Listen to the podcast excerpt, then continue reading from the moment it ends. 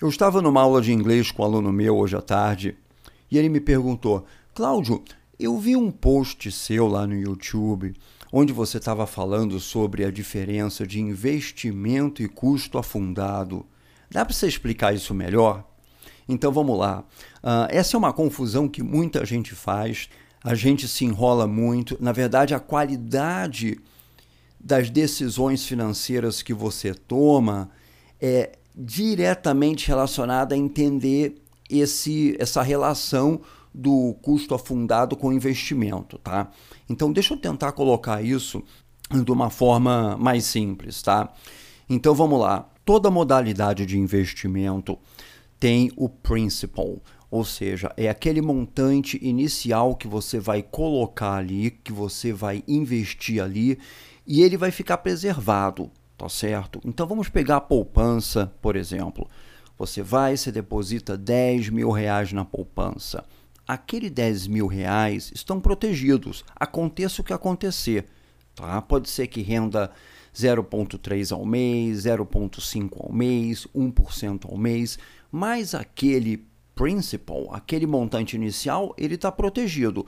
A hora que você quiser, você pode ir lá e retirar aquele dinheiro.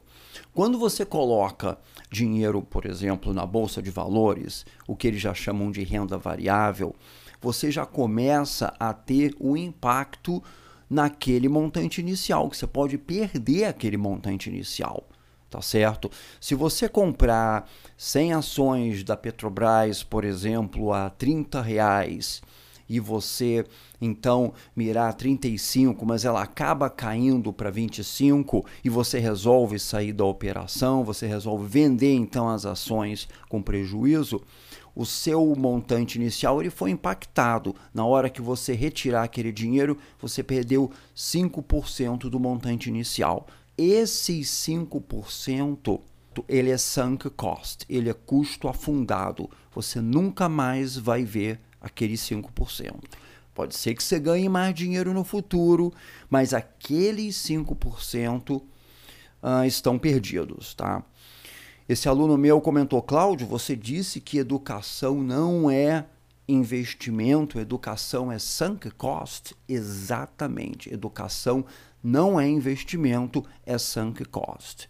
Então vocês sentiram a diferença de entre poder retirar o montante principal, aquele montante que você colocou ali, e não poder retirar. Vamos então pegar uma faculdade ou uma escola. Você está pagando dois mil reais de escola para o seu filho, para sua filha. Você não pode chegar lá e falar, eu quero retirar o montante inicial de novo. Não, você perdeu os dois mil reais. Tá? Na verdade, você paga por ano, você tem que tomar muito cuidado, porque eles elaboram esse marketing que eles fazem muito bem feito.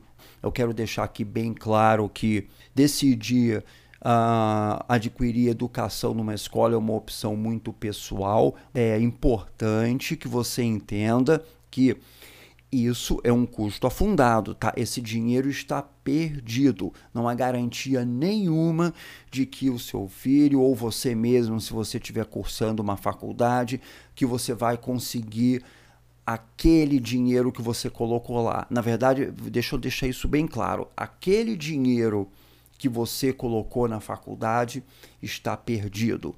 O dinheiro que você colocou na escola está perdido. Ele é sunk cost.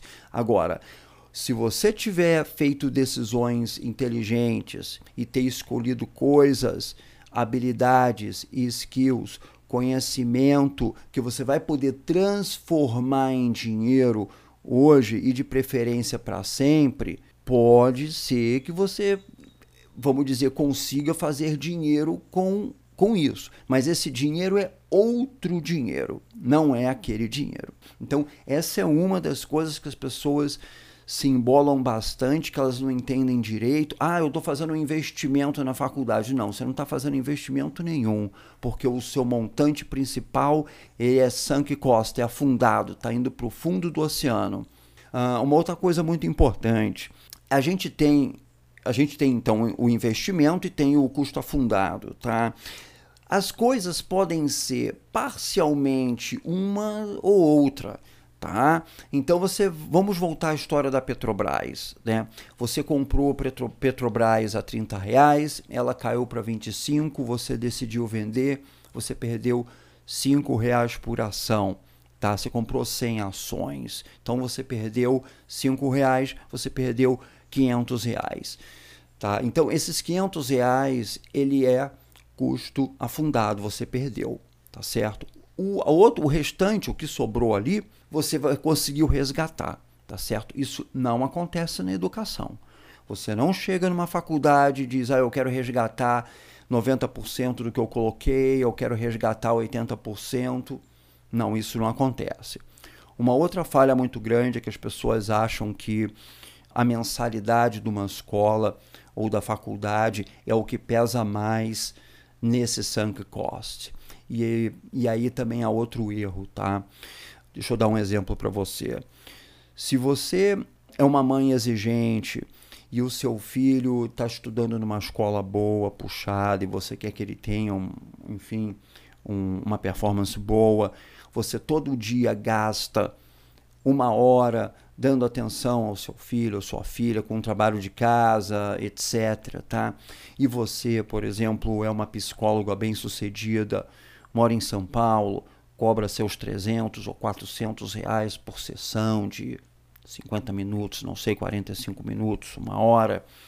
Toda vez que você parar de atender para dar uma ajuda ao seu filho, você está deixando 300, 300 reais, 400 reais na mesa.